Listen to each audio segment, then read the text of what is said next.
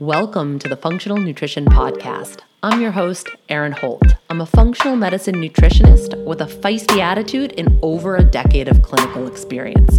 I work with women all over the world through my online programs, and I'm also the founder of the Functional Nutrition Academy, a 12 month practitioner mentorship where I help other nutrition pros level up with functional medicine methodologies. I've got a bone to pick with diet culture and the conventional healthcare model that are both systematically failing so many of us. Creating a new model is my life's work, and this is what the show's all about. Please keep in mind this podcast is created for educational purposes only and should never be used as a replacement for medical diagnosis or treatment. If you like what you hear today, I'd love for you to subscribe, leave a review in iTunes, share with a friend, and keep coming back for more. Thanks for joining me. Now let's dive deep. Hey guys, Erin here. Welcome back and thanks for joining us. I'm here with Kyle True, and we both kind of have deep, husky voices. We do? Hopefully, hopefully you can tell us apart. Um, today, we're going to dive into a frequently asked question that we both get about healthy snacking. Should you be snacking? And if so, what should you be eating? I'll also be talking about how and why we're driven to eat. Um, as human beings, not just me and Kyle. But before but before we get into that, Kyle, what is up with you this week? So I wanted to talk about a new little segment we'll be doing regularly all around self-care. We touched on the importance of self care during our last episode and both expressed what a vital piece it is for health because. And so, because of that, I think it would be helpful to sprinkle in a little of that self care magic into each episode and help people start to think of ways that they can care for themselves better. Ultimately, it's all about learning to make yourself a priority, not an afterthought after you've already exhausted all of your energy on everything else in your life. So, self care is not one size fits all. What's relaxing to one person might not work for another. Some basic ideas for self care are taking baths, reading, going for walks, doing social media detoxes, or at least carving out time that you're not using electronics, uh, getting massages or any other body work done, going to therapy, journaling, exercise, or any movement. You get the idea. So I think it would be helpful to share something that we're doing for ourselves in hopes to encourage our listeners to try some new ideas for their own self care. So recently, I tried my very first yin yoga class. The class was taught by Kimberly Puryear, who is an incredible yoga and meditation teacher in Asheville and is also just one of my favorite people in town. It was super relaxing and therapeutic to take some time after work just to slow down and move my body in a way that isn't intense and isn't about sweating out calories. So, since you're a yoga teacher, Erin, can you explain a bit about what is yin yoga and why is it helpful? Yeah, I was big on the yin train back in the day. I practiced it pretty regularly, and um, I even weaved it into some of my classes that I taught. I'm definitely not an expert, so I hope that I'm not going to offend any yin teachers out there, but I'll do my best to describe it as I understand it. Yin is a pretty passive practice. If you think about the more active styles of yoga like vinyasa and ashtanga and bikram, that's more yang like. You're really stretching and working the muscles. So yin is very different than that because you're targeting the connective tissue around the joints. And so you hold postures for quite a while, usually three or five minutes, or sometimes even longer. And that's in order to target the deep layers of fascia. But it's not restorative yoga. I think of restorative yoga as the most passive yoga practice because you basically just lie there supported by a ton of props. Um, yin can be a lot more intense than that. At least that's my experience with it. It's intense in the body because you hold postures for so long, but it's also intense with yourself, like with what you're experiencing inside. Because so much of modern day yoga that we all know and love, um, there's a lot of movement, right? In vinyasa yoga, you're going, going, going, which doesn't leave a whole lot of time to think. It's actually one of my favorite parts about the practice. I get to just check out of my head and into my body. And I'm also a huge fan of Bikram and I practice that pretty regularly, but I admit that I can sometimes like check out of that practice too, sort of just go through the motions while letting my mind run amok. So yin is the opposite of this because it really takes the distraction away. Um, you don't have that constant movement. And so while you're just sitting there in a long hold of a posture, sensations come up, emotions come up. And you know, we we absolutely hold stuff in our bodies, in our in our tissues, in our joints. And so whether that's memories or feelings or trauma, um, I've found that this practice really allows it all to kind of come up to the surface for me. Did you find that to be true with your yin experience at all? Uh, yeah, absolutely. And I, I guess I did not expect it to be like that. I just wanted something slower, but I have a lot of stressful things going on with me right now personally. And while I like doing things that can pull me out of my head, I also wanted to honor what was going on and, and to try to do something that would allow me to feel um, and move through those more difficult emotions. So lately for me, that's been going to therapy and doing yin yoga. So Erin, tell me a little bit about your thoughts on self care and anything you've been doing for that. Uh, first, I want to say that I'm pumped about this segment. So thanks for scheming it up because self care is pretty trendy right now, which is awesome. Um, I'm just so happy to see people, both women and men, recognize that taking care of ourselves is a worthwhile endeavor. Like, what a thought. Yep.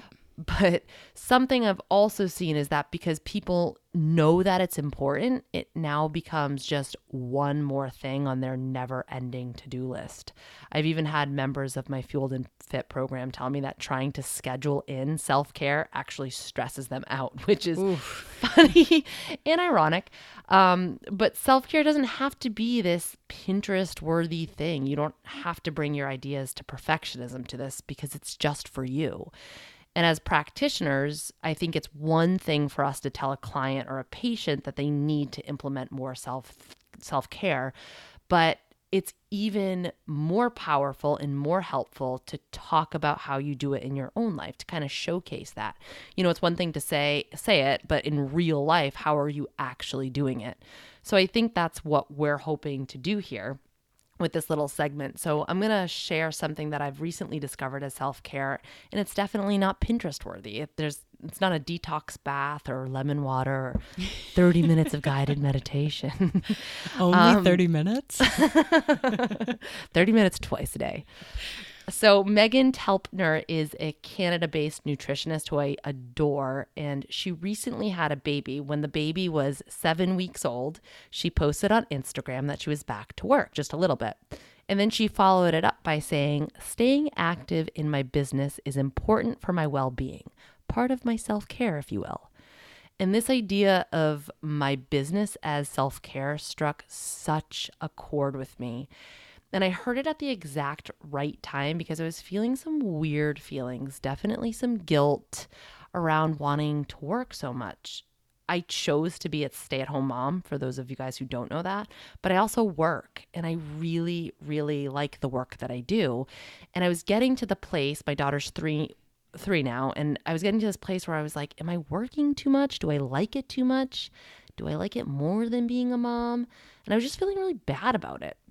So then I read this simple post on Instagram and had such an aha moment because I realized that the work that I do is self care in a lot of ways because it fills me up so much.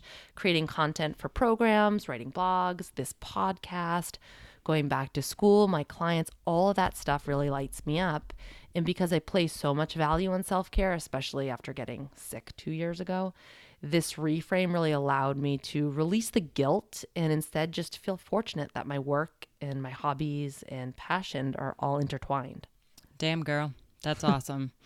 Most of the times we cannot change a situation, but we always have control over our attitudes. So I think it's great that you found a way to give per- yourself permission for being invested in your work without feeling the guilt. Um, yeah. All right, so let's get into a frequently asked question. This is one that we get asked often healthy snacks. What should I be snacking on? Should I be snacking in the first place? Today, Erin and I will talk about our favorite snacks and the type of snacks we would recommend to clients. Yes. And I think before we even get into any of that, and I promise that we will, but before we do, it's important to ask why are we so obsessed with the idea of snacking in the first place? Why is this a frequently asked question that we get? Um, snacking is really a modern thing. Looking back in history, we weren't continuously eating all day around the clock. But the idea of snacking has become second nature to us. So I really wanted to dive into like why is this the case? I think we first have to address the food industry and the fact that they're constantly pushing food on us. Food is everywhere, from gas stations to movie theaters to furniture stores. That plus the fact that we're biologically primed to want to eat. What I mean by this is we get biochemical rewards when we eat. And this is really part and parcel with the evolution of our species because procuring food used to be hard work. Now it's not the case. We can get food anywhere and everywhere, but historically, we'd actually have to work to get that food. So we do have all of these feel good chemicals re- released when we eat and they're there to motivate us to want to hunt, to want to gather, to want to procure food so we don't starve to death. Yay. Um, that, plus the fact that our modern diet is super high and heavily processed, refined carbohydrate, but really low in nutrients. So even though we're eating a lot of food, we're still constantly hungry, which leads to snacking. This reminds me of a book from uh, Michael Moss, Salt, Sugar, Fat was the name of the book. The book talked about how in 1999, the VP of Kraft expressed concerns over the growing obesity epidemic at a meeting with all of the top executives of America's biggest food companies. He pleaded with his colleagues to hold themselves accountable and to shift their resources towards making healthier food for people the CEO of General Mills was the first one to speak up. And he said that they aren't only accountable to consumers, but to their shareholders too.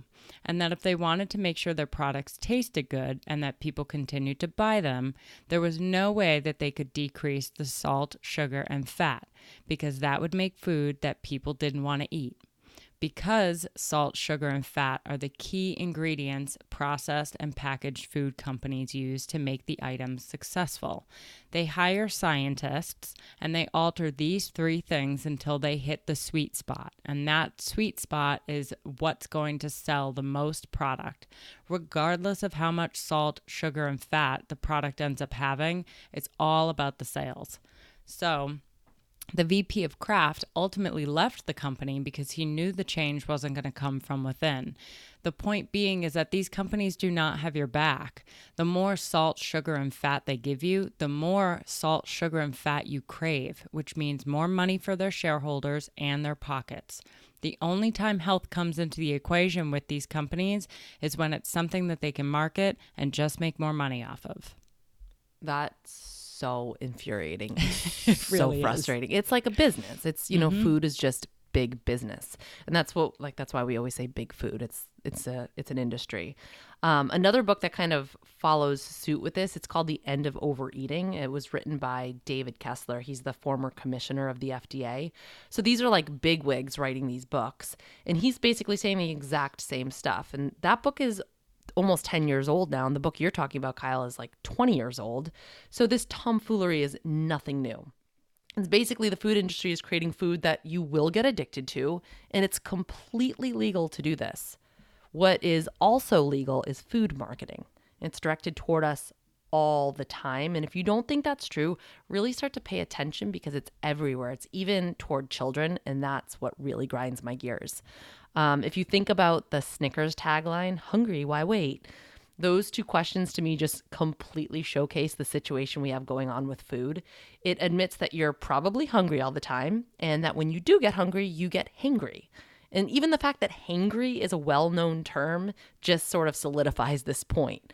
We eat these high carbohydrate, highly processed food, which spike our blood sugar, and then blood sugar crashes, and then we're left feeling hangry, shaky, miserable. And so we need food to bring our blood sugar back up, and that leads us to, to reaching for more snacks. Yeah, a 16 ounce bottle of Mountain Dew has 61 grams of sugar in it. If you can f- hear Whoa. me pulling out my hair, then that's what I'm doing. You basically ate a quarter cup of sugar for a snack or on top of a meal. So, how long do you think that sugar high is going to last? And then, what are you going to reach for once your crash hits? I hope it's not a Snickers bar. I like what you did there.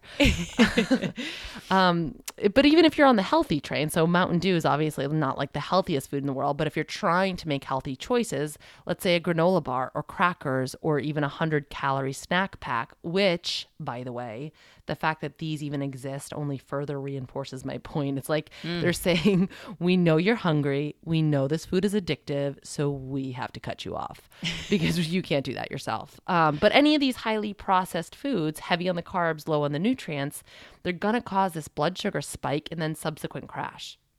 So I know we haven't even attempted to answer the question just yet, but I think this is exactly why we wanted to start a podcast in the first place. There's no easy answer. We could just sit here and say, oh, you need a healthy snack? Well, Lara bars are great. But I, I think it's really important to dive into hey, why are we even asking this question in the first place? Like, why are we so programmed to want a snack? So I'm saying all of these things, and it's really not to suggest that snacking is inherently bad. But let's start to question our beliefs around snacking and around the clock eating in order to pinpoint what is true and right for us as individuals. And I would love to do a future episode on meal timing and meal spacing because I have a lot of things to say about that. But I don't want to get too far into the weeds in this episode. I think it's important to point out here, though, that the whole eat every few hours is not sage advice for everyone. You know, the eat six mini meals throughout the day to stoke your metabolism. Like we've all heard that before. And it's kind of infuriating to me because it's not based on anything. There is no science to back that claim up. You do not have to stoke your metabolism or stoke the fire. That's not a thing. But it's become such rhetoric that many people believe it and they adhere to that belief. It's simply regurgitation of misinformation, which is very common in the whole world of nutrition. Um, but this particular idea is pushed by people in companies that are selling protein powders in meal replacement shakes and bars. Because let's face it, if you have to eat six meals a day, then you better believe for convenience purposes alone, at least one or two of them will be a shake or a bar. So when you hear that suggestion, whether it be from a diet plan or something else, stop and question who is making money off of this? Is the same person or company telling me this also trying to sell me a protein powder or meal replacements? Just think about it. I'm not a conspiracy theorist here, but I do want people to start to think critically about where they're getting their nutrition information. So if you're hungry an hour or two hours after you eat, it's simply because you didn't eat enough at the meal prior to. And personally, I think that's the real issue that we're overlooking here is that people, especially women, and especially women concerned with body composition, are under eating. So let's bring us back online here. If you're hungry an hour or two hours after you eat a meal, rather than think, oh, I need a snack or I need a mini meal, really start to think, oh, you know what? I didn't eat enough at my last meal and I just have to adjust that moving forward. If we're eating a substantial amount of quality, real food, we shouldn't be hungry an hour or two later unless there's something else going on. A meal really should be substantial enough to carry us to our next meal. And when I say substantial, I'm talking volume of food. So the, the amount of food, the calories in the food, and the macronutrients, so fat, uh, carbohydrate, and protein. And if you feel the need to snack off, and just make sure you're eating enough at your meals. So, having said that, there are a few populations of people who might do better with eating every few hours. Um, this is somebody with hypoglycemia. So, if you deal with low blood sugar problems, um, it's it can actually be a lot lot more beneficial for you to eat every few hours just so you don't get that dramatic drop in blood sugar. And this goes hand in hand with somebody with adrenal fatigue or and or cortisol dysregulation and it's really for the same the same um, same reasons cortisol and blood sugar are pretty intimately connected. So if there's dysregulation with one, there's probably dysregulation with the other. Um, somebody who's pregnant can definitely, as you move toward the later stages of pregnancy, um, you don't have as much room in your belly. And so you start to get heartburn and acid reflux with larger meals, so smaller meals is better. And anybody that's been pregnant can certainly attest to that. And then the same deal with breastfeeding just because you're so hungry all the time. Like you you need snacks. You need a steady source of glucose, so just have snacks around all the time. And then somebody that's in recovery for an eating disorder, under eating, anorexia, um, these people might have a challenging time sitting down to large portions of food. So mini meals can actually be a lot, um, lot more helpful in the whole recovery process. And then finally, children. Let children eat. Just let them snack. They really shouldn't be put on any type of schedule, especially young younger kiddos, toddlers. They're pretty intuitive when it comes to food, so snacks are great for them. I actually just wrote a two-part um, blog series for Seacoast Moms blog about healthy child snacks. So you guys can go ahead and check that out. There are also, I would say, several conditions like maybe gastroparesis or maldigestion issues that might make mm. larger meals more difficult for you. So again, we we aren't saying that eating 5 to 6 times a day is always bad. More just that you need to be able to know what's driving you to do that and then are you eating the right things when you are having something. Yeah, that's a good point too. And at the end of the day, if you're hungry, we want you to eat. That's really the most important thing here, especially, especially, especially if you come from a restrictive diet mindset. And so many of the work, the women that I work with do. Don't don't be super prescriptive about this. Let's always try to stay away from these hard and fast rules about food. Um, all right, so Kyle, do you have anything else to add? Uh, are you a snacker? Do you do you like to snack? What's your deal there? So, since I work at a hospital and my husband works on job sites, I have to plan every single morsel of food and drink that we have during the day all week, in addition to breakfast and dinner. So, the hospital I work at doesn't only have unhealthy options, but in terms of like nasty vegetable oils and, you know, conventional meats alone, my options are pretty limited at work. Um, so, p- meal planning can get time consuming. And it's easy to get into a food rut out of frustration for always trying to find this balance between having variety and keeping your sanity. So, because I work at a desk all day, I snack. It's like a mental game I play with myself, like just make it until snack time. Um, if I have the day off at, from work though, or it's the weekend, that's what's interesting is because I usually don't snack much or at all during the day. So I think for me, it's just movement that's either helping with my hunger or distracting me from getting bored and just feeling like I, I need need to have a snack when maybe I won't be I'm not that hungry. Mm. Um, and just like what you said about our history of not snacking and, and typically having to work and move for our food, I think desk jobs can be challenging for some people in terms of not snacking or even doing any kind of intermittent fasting. It's far from impossible. It's just very different for everyone. Um, and not everyone is even a snacker, but those things can be challenging in those environments. Yeah, that's that's a really good point. Kind of something that I didn't think of. The whole sedentary lives that we live. And so many of us are cooped up at our desk all day. And I didn't even really think about the boredom aspect either. Yeah. Of course, we eat when we're bored. It's such a huge driver for snacking.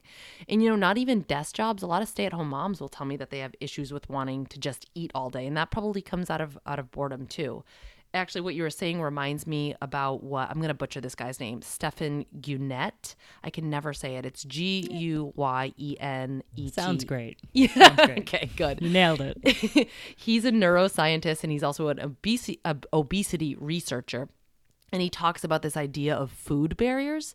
So there used to be food barriers that we'd have to overcome. This is back to our hunting and gathering days. We'd have to climb a tree or kill an animal or walk miles and miles in order to pr- procure food, or even in our more recent history, just like working the farm.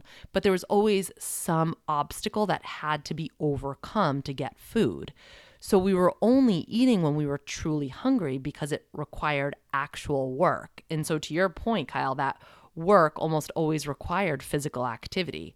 So now we're in this position where there are, are no barriers to food. In fact, just the opposite, because food is always being pushed on us. And we still have those feel good chemicals driving us to eat. And we live sedentary lives. So, yeah, snacking is a thing. Snacking's definitely a thing. Um, his book is called The Hungry Brain. If if anybody's interested in reading more about that. So let's dive into some examples. Um, my go to snacks are making some kind of energy balls on Sunday. You can freeze them, and then I just pack a couple for my husband and I each day for work. They're super easy and convenient. Um, I They usually end up having soaked and dehydrated nuts. Uh, I like to use grass fed collagen powder for the protein in there. Some potions like maca powder, um, vanilla extract, hemp seeds, and a bunch of other goodies. I'll make these based off of recipes that I find on Pinterest or from other food bloggers. And uh, I just, they make different ones all the time and you can just kind of tweak them. But they're really easy and filling because of the protein and the fat. And you don't crash afterwards because you're not adding sugar to them. Yeah, those are that's such a good idea. I'm always recommending those because they're super duper easy to make, and you can make huge batches of them and pack them with all sorts of goodies. Do you have any uh, favorite go-to websites or blogs or or anything like that for for specific recipes? I know people are always asking me for that sort of thing, and I don't really like follow any any any. Yeah. I don't know. I just kind of grab them where I can find them. I know. I get a lot of my ideas from Pinterest probably more so from Instagram lately. And you can just search random hashtags too. I mean, you could just Oh, search a good hashtag idea. energy balls and see what comes up. But the thing about food bloggers and Instagram is that if you see one person making something, you'll probably end up seeing a, a handful of other food bloggers making just about the same thing like right right afterwards so there's a lot of repeating on there but you can get a basic idea and then tweak it from there uh, Rachel's Good Eats is one uh, website that I like to follow and Instagram. Uh, she's a registered dietitian from Washington and has a ton of recipes on her site that you can modify and go off of. Um, Some- and there's yeah. yeah. sorry to interrupt. I there's like you don't really even need a recipe. It's basically just No. like throwing things in a food processor. You really can't mess them up, and I think that's like one of my favorite things about them. But I was I'm curious, is there a better a better um, name for them than energy balls? I don't know. like, I don't know. It, it's yeah, yeah, mm, yeah. I'm Power I'm really trying to keep it really PC right now. And You're doing a good job. I'm I'm just gonna move good job. on. I'm just gonna move on. Uh, okay. Some other snacks I like are um, seasonal fruit. Seasonal being the key word there. Uh, nuts, carrot sticks are always in the rotation for me and legit one of my favorite foods. I remember there's like this, uh, you know, art that you made in kindergarten or whatever, and they asked you what your favorite food was, and I said carrot. So this is like a lifelong love for me. Um, and you have to buy them from the farmers market if you can because they taste completely different than store bought. I mean, it's it's so sweet. There there's just such a big difference there. Um, coconut yogurt is another one. And even what some people wouldn't think of as a snack, kombucha or sparkling water. Because sometimes if you're not really hungry, but you just want something, having something with that effervescence can can kind of like hit that. Um, and honestly, I've made so many things off of your website, Erin, that it, that is definitely something that people should check out. I have made your homemade Lara bars a ton. Uh, lemon or lime were ones that I used to do used to do all the time, and then your granola and Kurt, my husband, can attest to this. Was a weekly thing for two years. I mean, I did not get sick of it. Oh, I'm kind of obsessed with my granola. yeah, so good. yeah, you guys can check that out, erinholthealth.com. I've been I've been putting recipes up for probably like five or six years now. So there's definitely a ton of snack recipes. And you can also find them in my batch cook guide. Um, Kyle, you I, you mentioned batch cooking earlier and this is just an ebook on meal prep, kitchen hacks, and it's up on my website, erinholthealth.com forward slash products. You guys can find that there. It's just some good ideas that I've kind of gleaned over the years. Yeah, that's awesome. Um, the last thing I want to say about this topic is that no one is perfect, and some weeks are going to be a lot more boring than others, and that's okay. Because if you're like me and you need to pack everything you'll be eating or drinking for the entire workday, sometimes by the time you get to snacks after breakfast, lunch, and dinner, you are just over it and want to keep it super simple. So, in a perfect world, would be eating these balanced snacks every time with protein, fat, and a little carb or fiber. But no one is perfect. And even as a dietitian, I just want to eat some plantain chips, drink a booch, and call it a day. so allow yourself some compassion and try to find some balance between living your life and meal planning so you're not spending half of your Sunday in the kitchen banging your head against the wall. Batch cooking comes in huge here. Yeah, it's so it's really super helpful. Um, all right, so in an ideal world, what constitutes a healthy snack? Number one for me is go for real food, and that's sort of our whole shtick here. We're never going to suggest you eat something refined or processed. Um, Kyle, what do you see people eating as snacks, thinking they're healthy, but don't really qualify as real food? Yeah, um, energy bars for one. Mm. Some awful ones are Luna bars, Power bars, Zone Perfect, Nutrigrain, Clif bars. Watch out for the sugar content, the natural flavors, ingredients you can't pronounce, any kind of funky oils. Um, ingredients that are almost always GMO, like corn and soy, and calories, since these are supposed to be a snack, not a meal or a sugar bomb. Uh, string cheese is another one. So Sargento boasts uh, protein and calcium on their package, but you're also getting over 200 milligrams of salt in just one stick.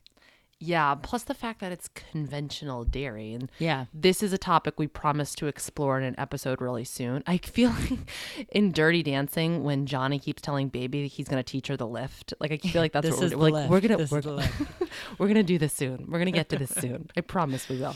But suffice it to say, it's we don't support conventional dairy. It is not a health food, and it is for sure something to move away from.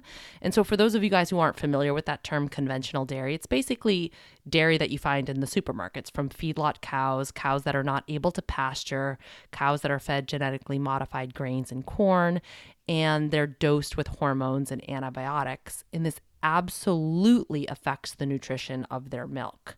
So, with that said, what other snacks are masquerading as healthy?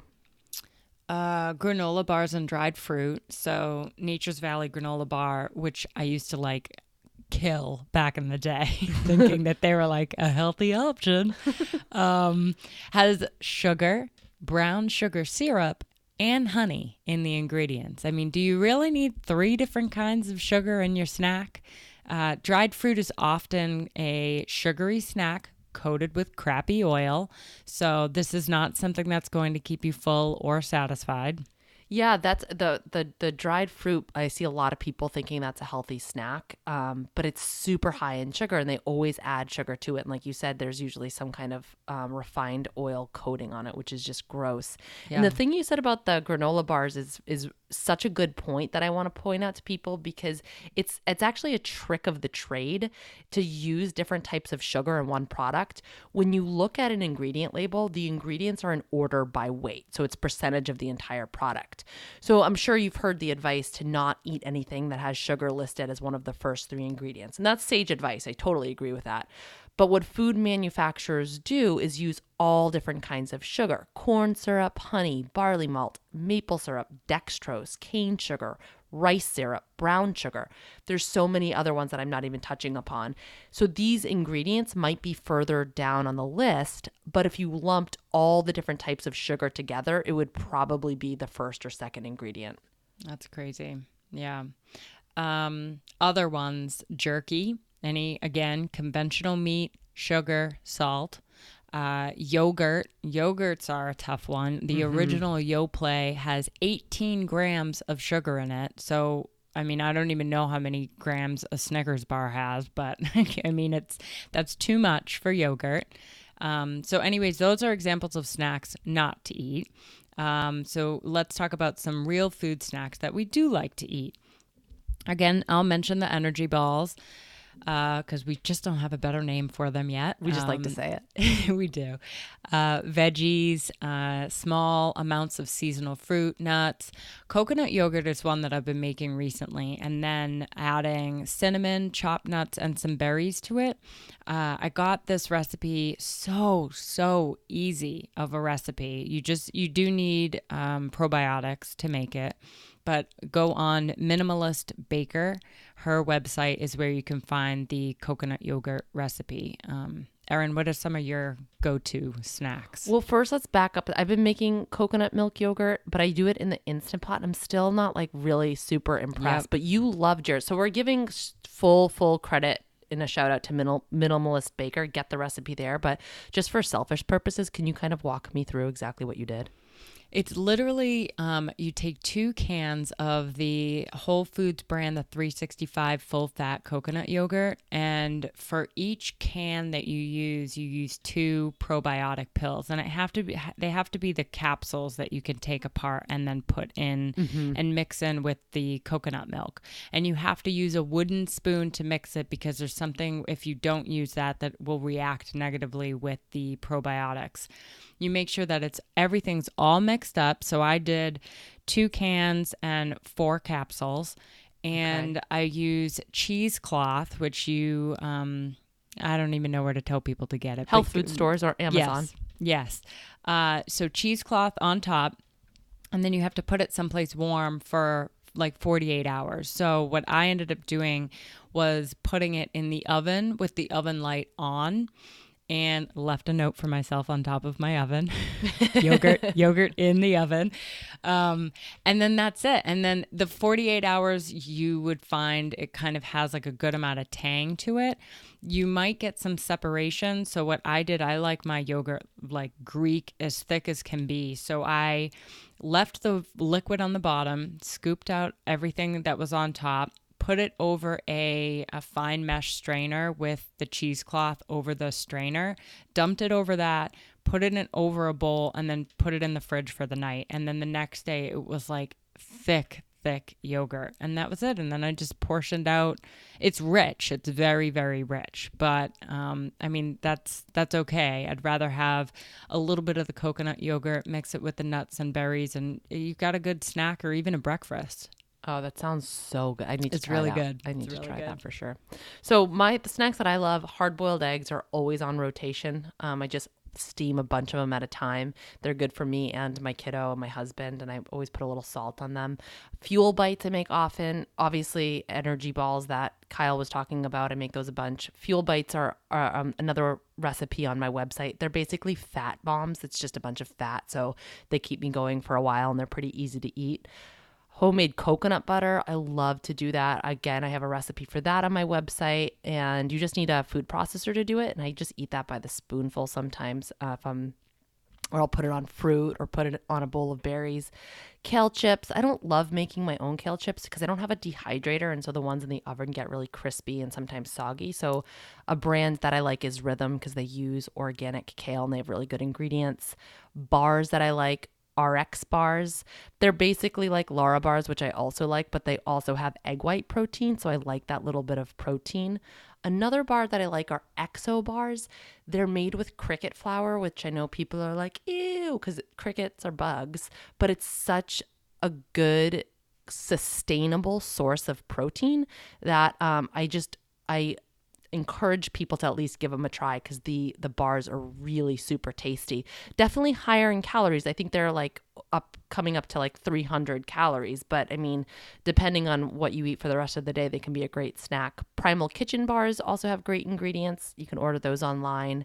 And then um, we do a lot of jerkies grass-fed jerky. I really like epic bars and they also have bites. And then i recently discovered Patagonia provisions, and you can order those online or maybe even get them at a Patagonia store. Um, but they have grass fed bison and then also um, some good salmon options. So those are kind of the staples in my house. Um, so we talked about real food. Those are all good real food options. Uh, next up, a balance of macronutrients. I, I tell people to think about three things protein, fat, and fiber. Now, fiber is not a macronutrient. Um, carbohydrate is, but fiber's not. It's actually not even digested by, by our bodies, but instead the bacteria that live in our guts. But it kind of gets you thinking in the right direction because high fiber foods are going to be the fruit, the veggies, the nuts, and the seeds, even the whole grain like oats. So if you mess around with with with oats and with grains, you can think about those as a high fiber food.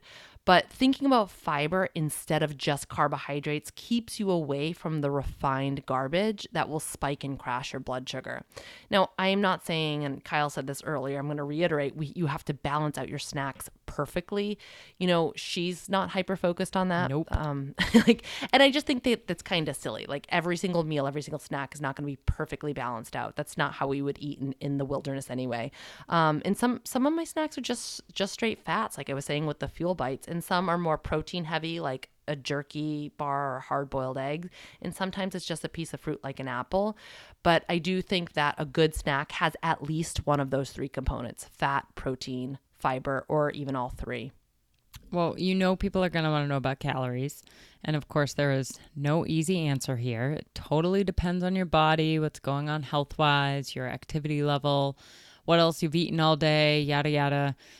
But I think around 200 calories, maybe Yeah. up to 300 is a good ballpark. Anything less than 200 probably won't fill you up. Anything more than 300 is kind of a lot for a snack.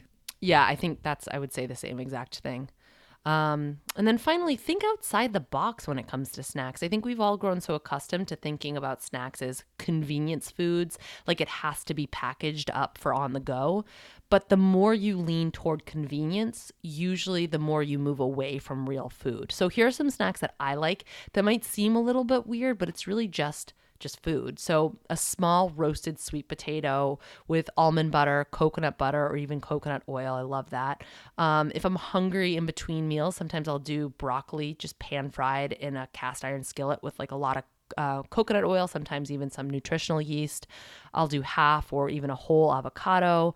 Oh, something I really like is bone broth blended up with greens or herbs in a mug. So actually do that in, in the blender such a great way to get minerals and amino acids in. Um, sardines in a lettuce wrap, or even right out of the can. Sometimes I just eat them like like they're almost multivitamins. I'm just eating them out of the can. Wow.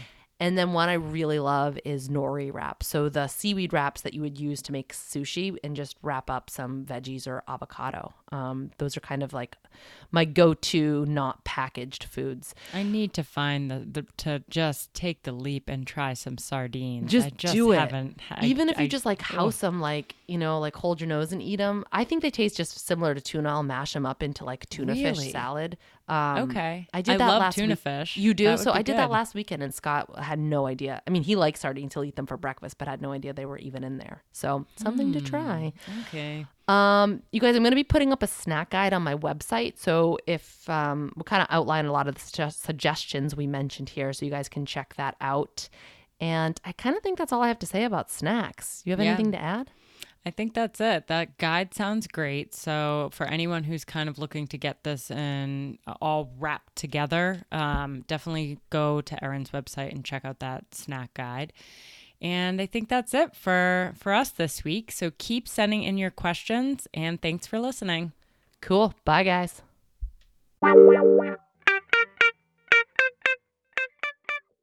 Thanks for joining me for this episode of the Functional Nutrition Podcast. If you'd like to submit a question to the show, fill out the contact form at erinholthealth.com. If you got something from today's show, don't forget, subscribe, leave a review, share with a friend, and keep coming back for more. Take care of you.